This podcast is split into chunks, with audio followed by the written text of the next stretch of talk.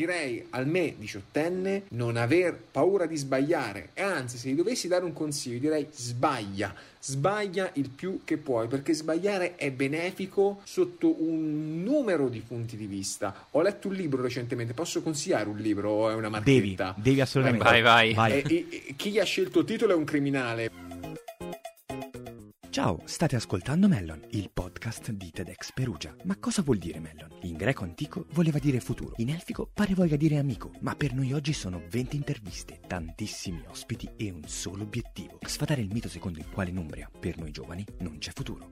Io sono Alessandro Vagni e vi accompagnerò in questo viaggio. Buon ascolto. Negli scorsi episodi abbiamo parlato con artisti, start-upper, giovani imprenditori e ragazzi e ragazze già affacciati nel mondo del lavoro. Oggi con noi invece ci sono due ragazzi, entrambi studenti universitari, entrambi di Perugia, entrambi appassionati di politica, ma con storie personali diverse e tanto, tanto da raccontare. Intanto, ciao Giovanni e ciao Giacomo. Ciao Alessandro, ciao Giacomo, un piacere essere qui con voi stasera. Ciao Alessandro, ciao Giovanni. Partiamo per fare ordine da voi, uno alla volta, chi siete, che cosa fate e che cosa volete diventare. Prego. Oddio, è brutta messa così. Eh, no? lo so. Bene, io frequento una magistrale in relazioni internazionali presso l'Università di Torino, in triennale ho frequentato presso l'Università di Trento, una triennale in uh, scienze politiche, come Alessandro ha già detto sono di Perugia e sono scaramantico, quindi quello che voglio diventare non ve lo dico, eh, però diciamo che spero di farlo bene. Ciao a tutti, io sono Giacomo, sono membro del team di TEDx Perugia, mi occupo dell'area marketing insieme proprio ad Alessandro e altri miei compagni. Sono uno studente magistrale di economia e finanza per la precisione banche intermediari finanziari all'Università Luis di Roma okay. e sono un laureato triennale in economia aziendale all'Università di Perugia. E prima di iscrivermi all'università sono stato un compagno di Giovanni. È vero, è vero. Per la precisione nella stessa classe, veramente anche di Alessandro perché era lo stesso liceo. Esatto, sì, ci siamo sì. scordati questo dettaglio che forse è il più importante. Ah, infatti lo stavo per dire sia... perché... Esatto, esatto esatto, esatto. Che non esatto. siamo due sconosciuti, ma abbiamo una carriera quinquennale di legislatura. È vero, è vero, è vero, non è mai caduta, eh? È arrivata fino alla fine. Sì, sì, siamo quasi alla seconda, siamo alla fine della seconda legislatura. molto, molto attuale, molto attuale questa cosa. Esatto, esatto molto attuale. Esatto, no, avrei detto, e infatti voi vi conoscete da, dal liceo, e vabbè, anche io vi, vi conosco, ma penso si sia capito dai toni e da tutto quanto. Siete entrambi studenti universitari, uno di economia, lo ripetiamo, e uno di scienze politiche. Vi lancio una sfida. La vostra facoltà in tre parole, rapidamente, che cos'è e cosa studia? Allora, guarda, io eh, devo innanzitutto eliminare tra le mie tre parole una che può descrivere l'ambiente perché causa Covid non ci sono mai stato di fatto. Eh, diciamo che sono un fuorisede per metà perché sono iscritto alla facoltà ma purtroppo il Covid ci vieta di seguire le lezioni, quindi frequentare e avere semplicemente delle relazioni umane. Se devo descriverla, la descriverei come quantitativa, che è una parola che può sembrare molto brutta ma che semplicemente richiama al massiccio utilizzo della matematica, quella cosa che al liceo non avrei mai pensato di studiare, proprio mai. Quindi quantitativa, eh, tecnica, perché eh, senza eh, sia la tecnica come arte, no? Quindi come tecne, quindi la capacità di saper ritrovare tutto quello che uno studia, no? Cioè eh, non dimenticarsi mai nessun pezzo, no? Come la matematica, per arrivare alle funzioni devi partire da 2 più 2. Se non conosci banalmente le leggi più semplici, I fondamentali, da... no? Devi, esatto, saper, esatto. devi saper sgrossare l'argilla per poter sì, eh, sì, sì. Se, se non ti ricordi veramente Abbiamo detto basi. che avete fatto il classico, no? Perché sì, no. Vero, io, io comincio col latino se volete, poi.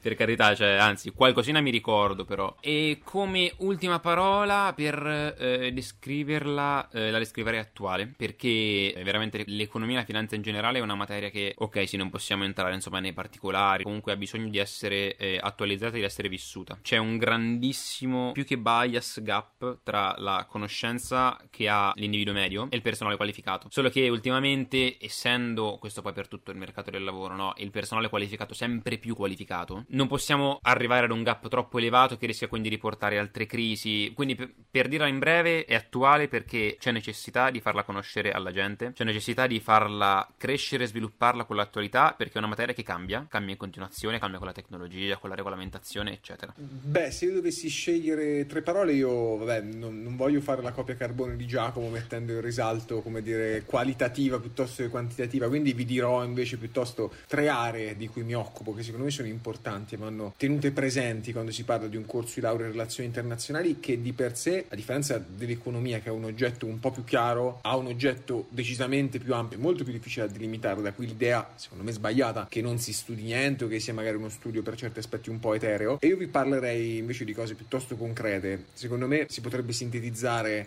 quello che studio in storia Secondo me la storia è uno degli elementi portanti dello studio delle relazioni internazionali, della scienza politica in generale, ma tutte le materie approcciate da un lato storico secondo me diventano più chiare, perché uno Vero svolgi lo, è la vede, base della cultura. Eh, esatto vede lo sviluppo del pensiero. Io parlavo con un mio amico fisico mi diceva da quando ho studiato la storia della relatività mi si è spalancata davanti agli occhi. Ho detto vedi anch'io da quando ho studiato storia diplomatica storia da moda tante cose mi si sono veramente certo. chiarite in modo sublime. La storia è importante non è deterministica ma va conosciuta. E il bello della storia è che può essere conosciuta in modo tematico. In triennale fece un corso di Unione Europea un argomento a tratti il diritto dell'Unione Europea a tratti esoterico prendendo da un lato storico diventava limpido. Okay. Poi vi parlerei di società, che forse è ecco, la parte più difficile, dove ecco, gli ultimi due elementi mi avvicinano a Giacomo, perché appunto le relazioni internazionali sono una scienza sociale come l'economia esatto, e esatto. ci preoccupiamo di descriverle in modi diversi. No? La società, anche lì, non bisogna scadere in un facile determinismo, non bisogna astrarla, renderla romantica, eh? però va capita. Senz'altro il modo in cui un popolo vede se stesso e il mondo cambia il modo in cui si comporterà. C'è differenza tra un leader cinese e Macron, ma per i libri che hanno letto da quando erano piccoli, cioè banalmente, no? dalla pedagogia che hanno, di cui hanno fatto esperienza.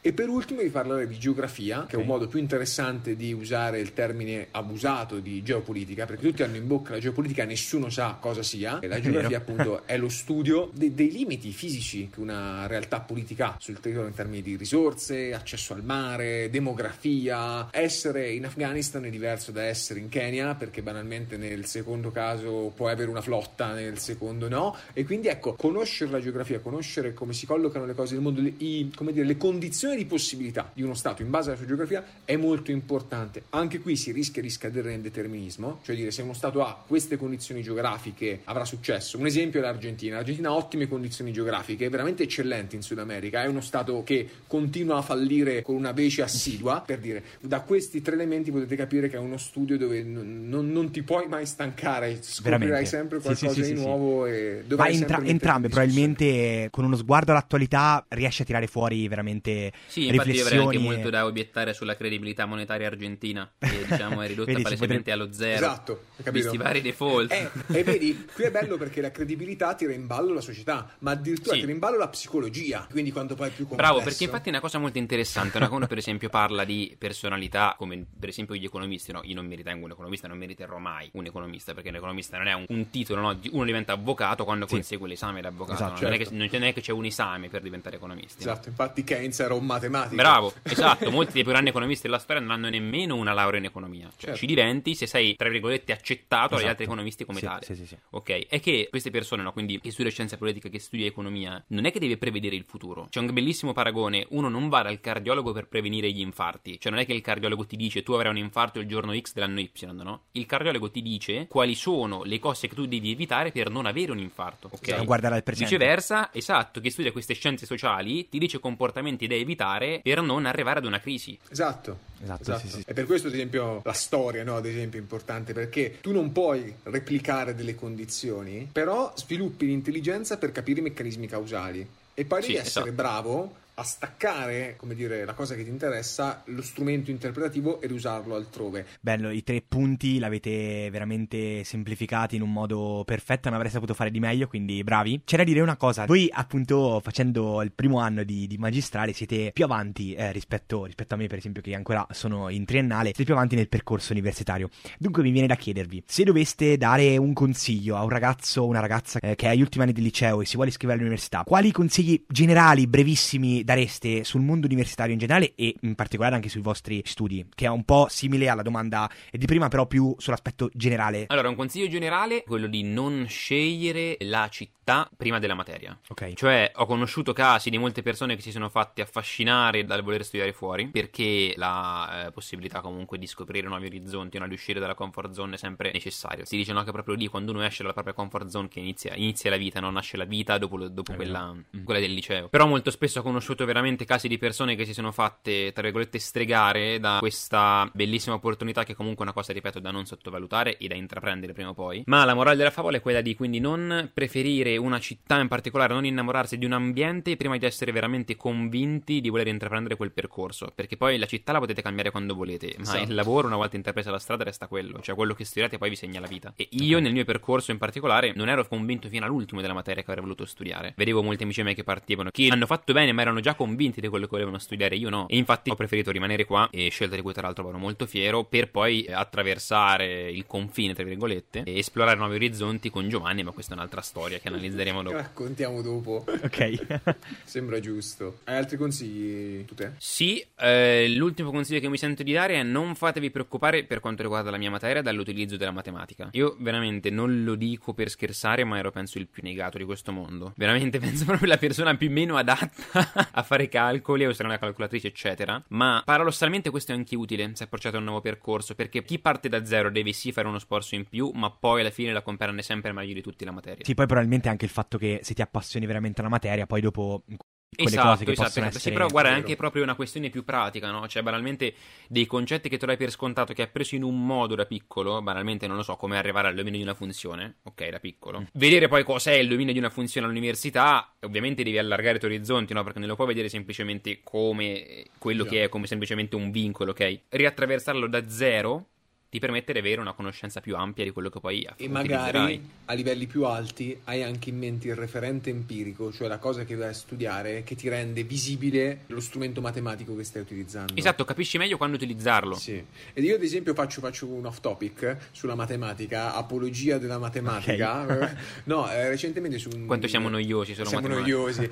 su un, un sito molto bello, un canale YouTube che si chiama Numberphile. Ora tutti gli anglofili che dicono take home, fashion mi, mi criticheranno, ma io mi lascio criticare perché non sono troppo. Numerofilo diremmo in italiano. Sito meraviglioso e mi hanno spiegato cos'è il numero d'Eulero come una sorta di fun- funzione di interesse continuo. E a me mi si è aperta la testa dico ma era questo? Ma è interessantissimo vorrei studiarlo. E quindi vedi basta talvolta mettere la prospettiva al lato giusto. Cioè se mi avessero detto elementari Sì. studia ah, oh, no, eh, no, al liceo. Questo ti serve per scommettere per shortare i BTP probabilmente.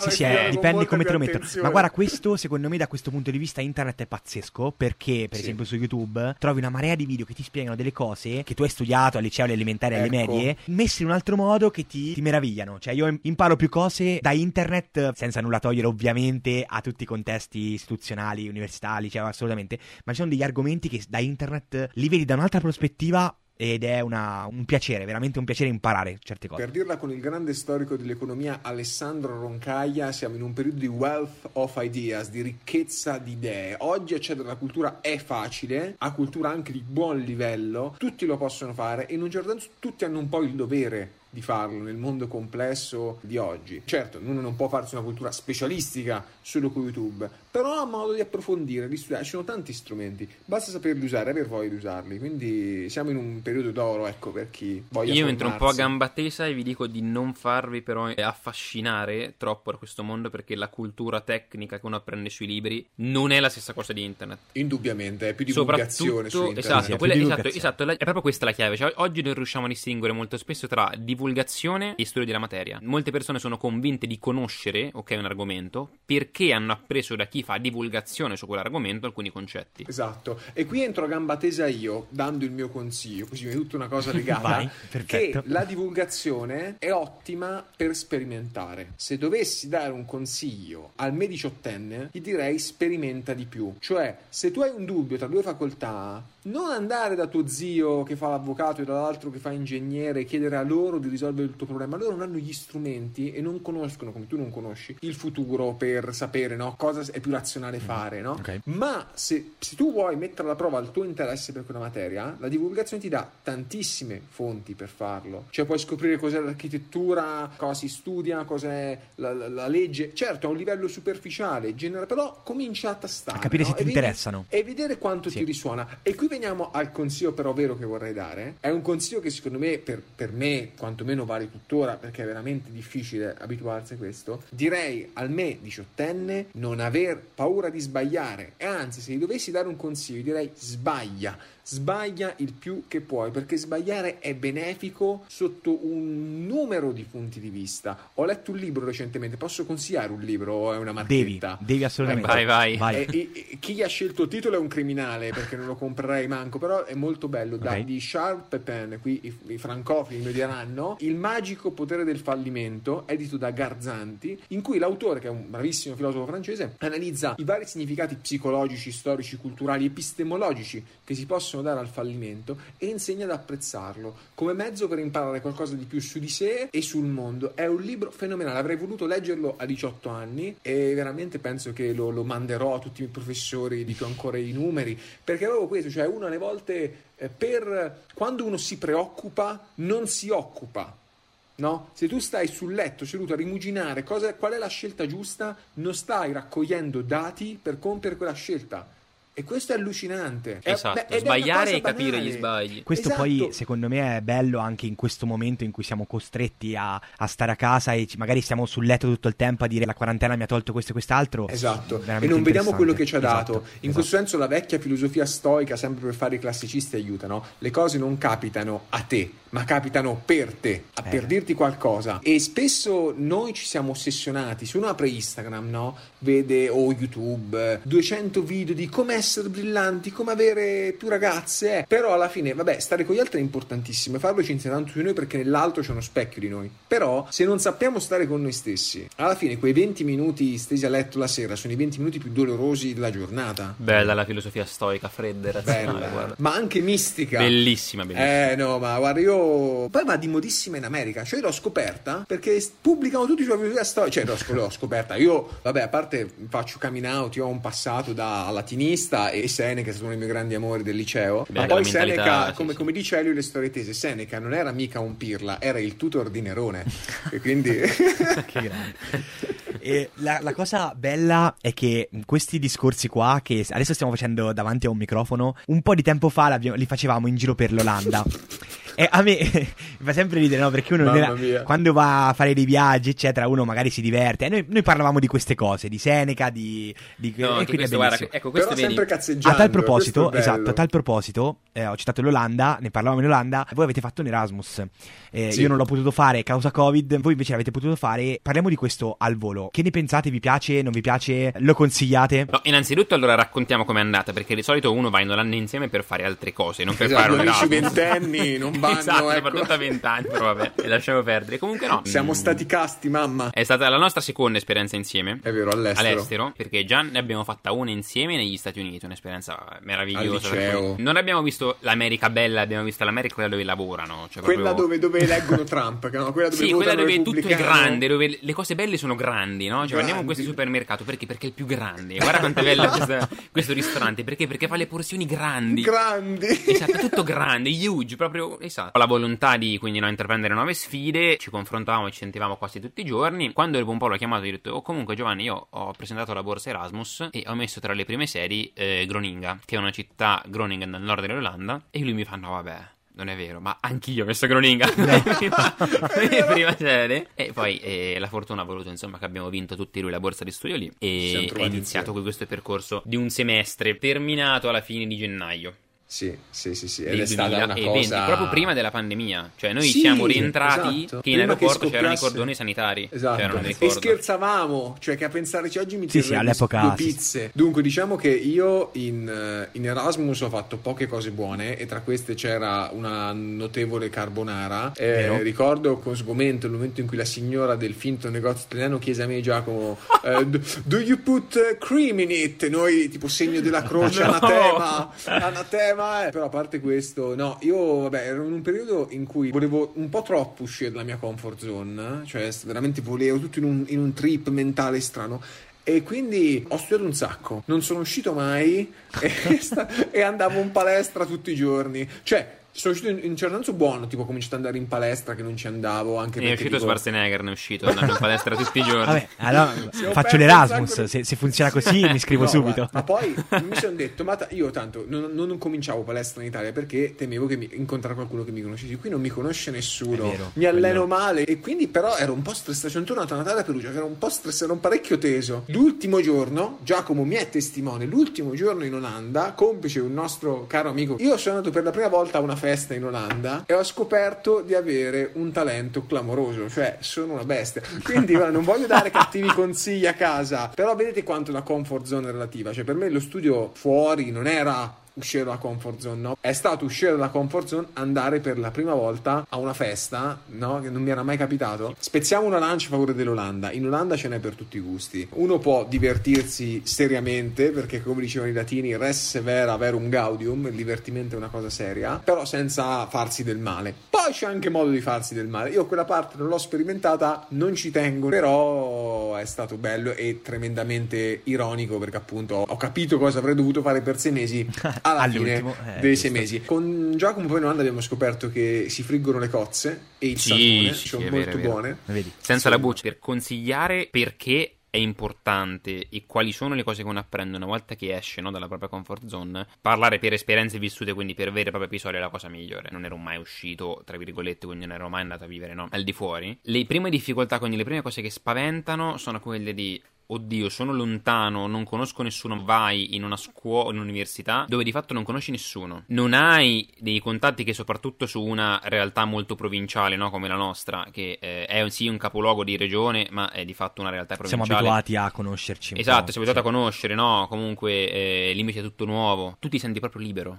Cioè, eh, come diceva Giovanni prima, no? non sei mai giudicato da nessuno. Sopra- questo è anche un po' la cultura del paese dove siamo andati noi, no? sicuramente sì. Una cultura sì, molto sì. aperta.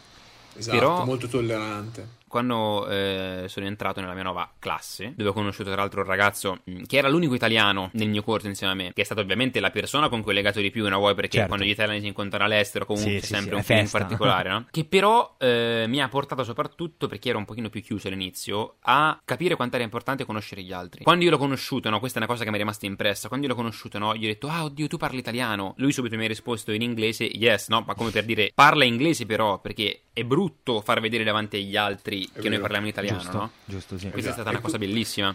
E questo, ad esempio, a me è quello che è mancato. Perché va detto, cioè, uno poi può darsi le colpe, spesso non le ha. Però, tipo, a me non è capitato di avere una classe come è capitato a Giacomo con tanti lavori di gruppo ogni settimana. Eh, certo. Io ero Sì, erano anche studio- università diverse. Esatto, è proprio, eravamo esatto, in due proprio atenei distinti. Ok. Quindi lì è stato facile ricadere nel giro de- degli italiani. Non c'era un po' quel, quel, quel nudge, no? C'era il Quel- contesto termini giusto dell'economia per- comportamentale Ah, ok. che, che ti spingesse Certo. a uscire anche in quel che invece era più importante. Un altro episodio proprio ti mette sotto, sotto prova appena arrivi, no? che quindi devi subito affrontare una situazione pericolosa, è stato il primo giorno quando siamo Ma- arrivati. Allora, dovete sapere che noi abbiamo vissuto per sei mesi in due container di camion, che detta Proprio così... di- cioè non stanze con la forma di proprio, Proprio dei container. Che io non, non Esatto. mi sorprendo perché Esatto. ci, ci ho vissuto anch'io un 3 o 4 giorni, però eh, lì per lì quando l'ho visto Si sta benissimo, ecosostenibili, loro non usano il gas, quindi vanno solamente a corrente, si riscalda, si cucina con dei fornelli elettrici vergognosi, però vabbè, sono Vergognoso. un po' meglio. Si, Questo si è un altro discorso. malissimo sì, è vero, però le carbonare vengono bene. Però è venuta bella la Eh, carbonara. certa sì. esperienza. No, siamo arrivati il primo giorno dopo un viaggio di per 6 ore, tra virgolette. Che poi diventano 8 quando prendi il treno l'altra volta, ok? E scopriamo che a due ore dall'arrivo a Groningen non ci volevano dare le camere. O meglio, a me in particolare non volevano dare la camera. Quindi voi immaginate, sostanzialmente arrivi in una città dove non conosci nessuno. L'inglese lo parlano perché lo parlano, ma io non è che ero madrelingua, no? Quindi comunque hai Certo. dei piccoli problemi. Non sai dove andare, ti dicono che non puoi dormire in stanze del tuo coinquilino perché ci sono delle leggi che non conosci e anche paura di infrangerle. Poi, per carità, Magari le fanno rispettare. Esatto, esatto, capito? Quello è un paese dove le leggi si rispettano. Oddio, No. esatto.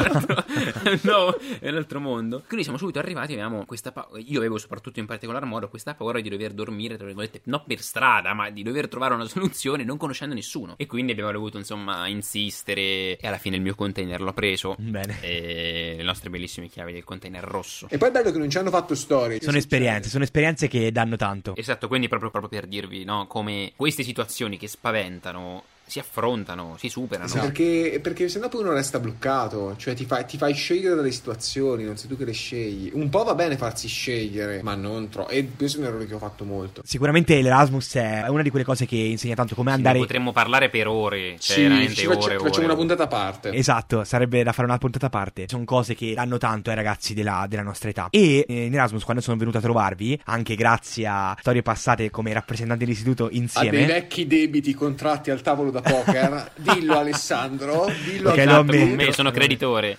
È sempre utile il confronto tra, tra amici, tra persone della stessa età, per parlare di politica, di attualità, eccetera. Più, più volte abbiamo parlato anche di quello che è un po' il ruolo di Perugia, il ruolo dell'Umbria. E secondo me potete rispondere bene anche perché adesso avete ben capito, andando a studiare all'estero o comunque fuori Perugia, quali sono le, le differenze anche tra Perugia e altre cose. Quindi potete, secondo me, rispondere alla domanda qual è il problema di Perugia, perché la gente scappa da Perugia ha paura che eh, non c'è lavoro a Perugia. Eh, vogliamo un po' sfatare questo mito, ci proviamo un po' a sfatare questo mito. Quindi lascio a voi la parola, è una domanda difficile, mi rendo conto, però chiacchierando secondo me riusciamo ad arrivare a una soluzione. Quindi non possiamo buttarla su O Sole o Mar. No, no. Anche perché non ce l'abbiamo il mare. Ecco, quindi- infatti.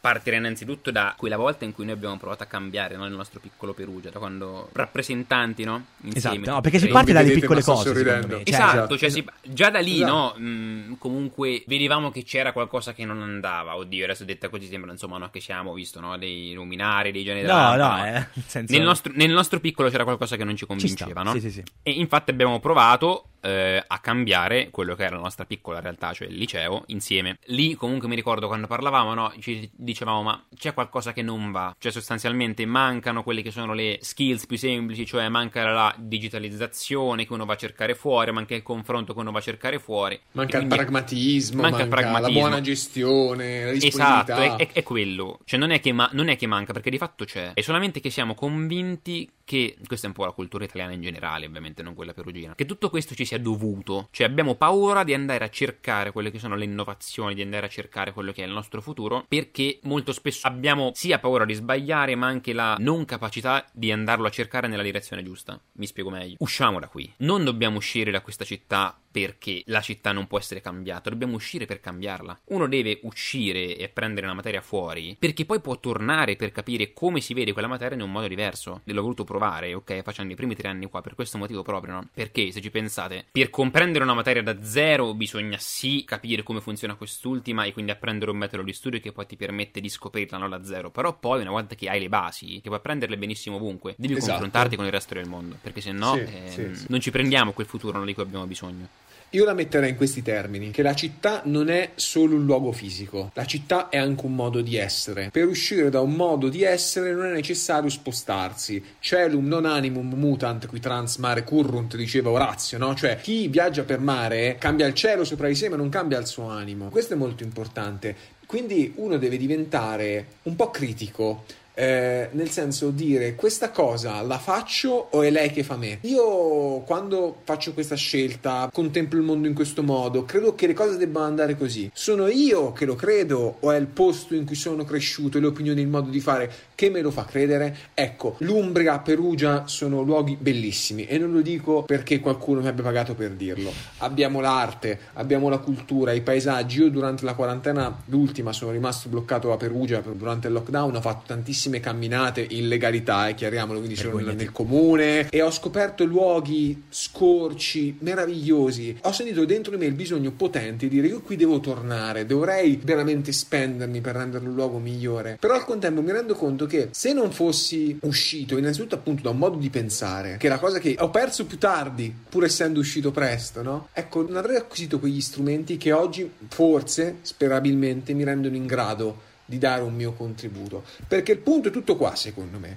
Cioè la politica, di là da tanti, da tante critiche, poi in Italia la politica è un qualcosa di brutto, no? Si guarda un di brutto. La politica è questo, è la propria volontà di cambiare le cose per l'amore di cambiarle mettendo al servizio la propria competenza, la propria intelligenza, la propria passione per quel fine. Tanta gente vi dirà questo ma vorrà altro. Mm-hmm. Ecco, diffidate di quella gente. Vedete cosa, quali sono i progetti. Qual è appunto l'idea del mondo che hanno? No? In questo senso la teoria è una cosa concreta, l'ideologia è una cosa buona. Cioè come vedono il luogo dove esatto, vogliono arrivare. dal punto di vista pratico abbiamo tutto, non ci manca niente, posti bellissimi, università bellissima, persone anche proprio che a livello caratteriale no, sono bellissime. Sì, sì, che, siamo... che, si dica no, degli umbri chiusi, però no, è vero, è vero, è vero. però no, siamo, siamo, chi- siamo, chiusi perché non ci confrontiamo con il mondo, secondo me. Ed è Può quello essere, che ci sì. manca. Il mm. confronto con il mondo della nostra realtà bellissima con le altre realtà bellissime che ci sono nel mondo è quello che serve. Vero. Esatto, e uno, e uno perché non si confronta? Perché guarda solo al proprio stomaco. Che è già troppo bello di sé, no? Esatto, capito? perché siamo siamo, siamo già, esatto. Non ti sembra che ci sia un fuori, però esatto. c'è un fuori che non va divinizzato, non è migliore per definizione, esatto, però è questo, migliore sì. nella misura in cui ti fa capire che c'è dell'altro, che c'è un oltre e che quell'oltre può essere nel luogo in cui sei. C'è un però fuori fatto di persone che vivono nei container e fanno le carbonare con la panna.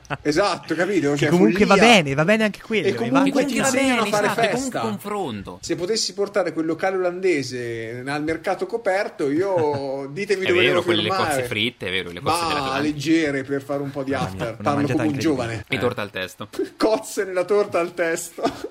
è vero, è un mix di culture questo. Di culture, fusion.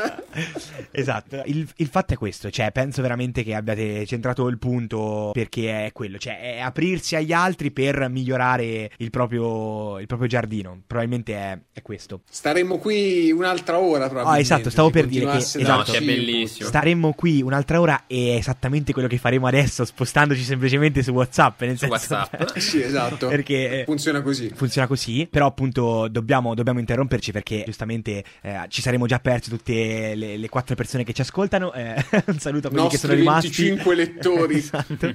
e niente, io la cosa che posso dirvi è che vuole magari discutere di, di questo con, con, questi due ragazzi, con Giovanni e con Giacomo, possono trovarli per esempio su Instagram, li potete trovare certo. eh, Tuterao e, e The non so come si pronunci. Allora, la pronuncia inglese fighetta è the underscore unsuitable, ecco. però diciamo tutti the unsuitable, cioè esatto. il disadattato. Trovate Giovanni Giacomo e anche Aldo all'occorrenza. Noi poi in Olanda siamo stati per un pomeriggio Aldo, Giovanni e Giacomo ad Amsterdam. E questa è una cosa che possiamo dire. Possiamo, possiamo vantarci. L'ho messa poteva, poteva, essere il titolo dell'episodio. Peccato che mi chiama Alessandro. Aldo, è vero, è vero, è vero. E quindi ecco, se volete farci quattro chiacchiere, chiedere qualche consiglio, più consigli di quelli che hanno dato. Abbiamo parlato in latino, in greco e in aramaico oggi. No, io no.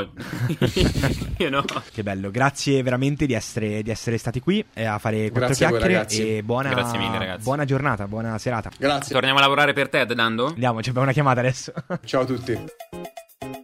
Bene, per oggi è tutto. Grazie per aver ascoltato questo episodio di Mellon, il podcast di TEDx Perugia. Online ogni lunedì su tutte le principali piattaforme di streaming musicale. Se vuoi continuare a supportarci, seguici sulle nostre pagine social e sul nostro sito web www.tedxperugia.com. A presto!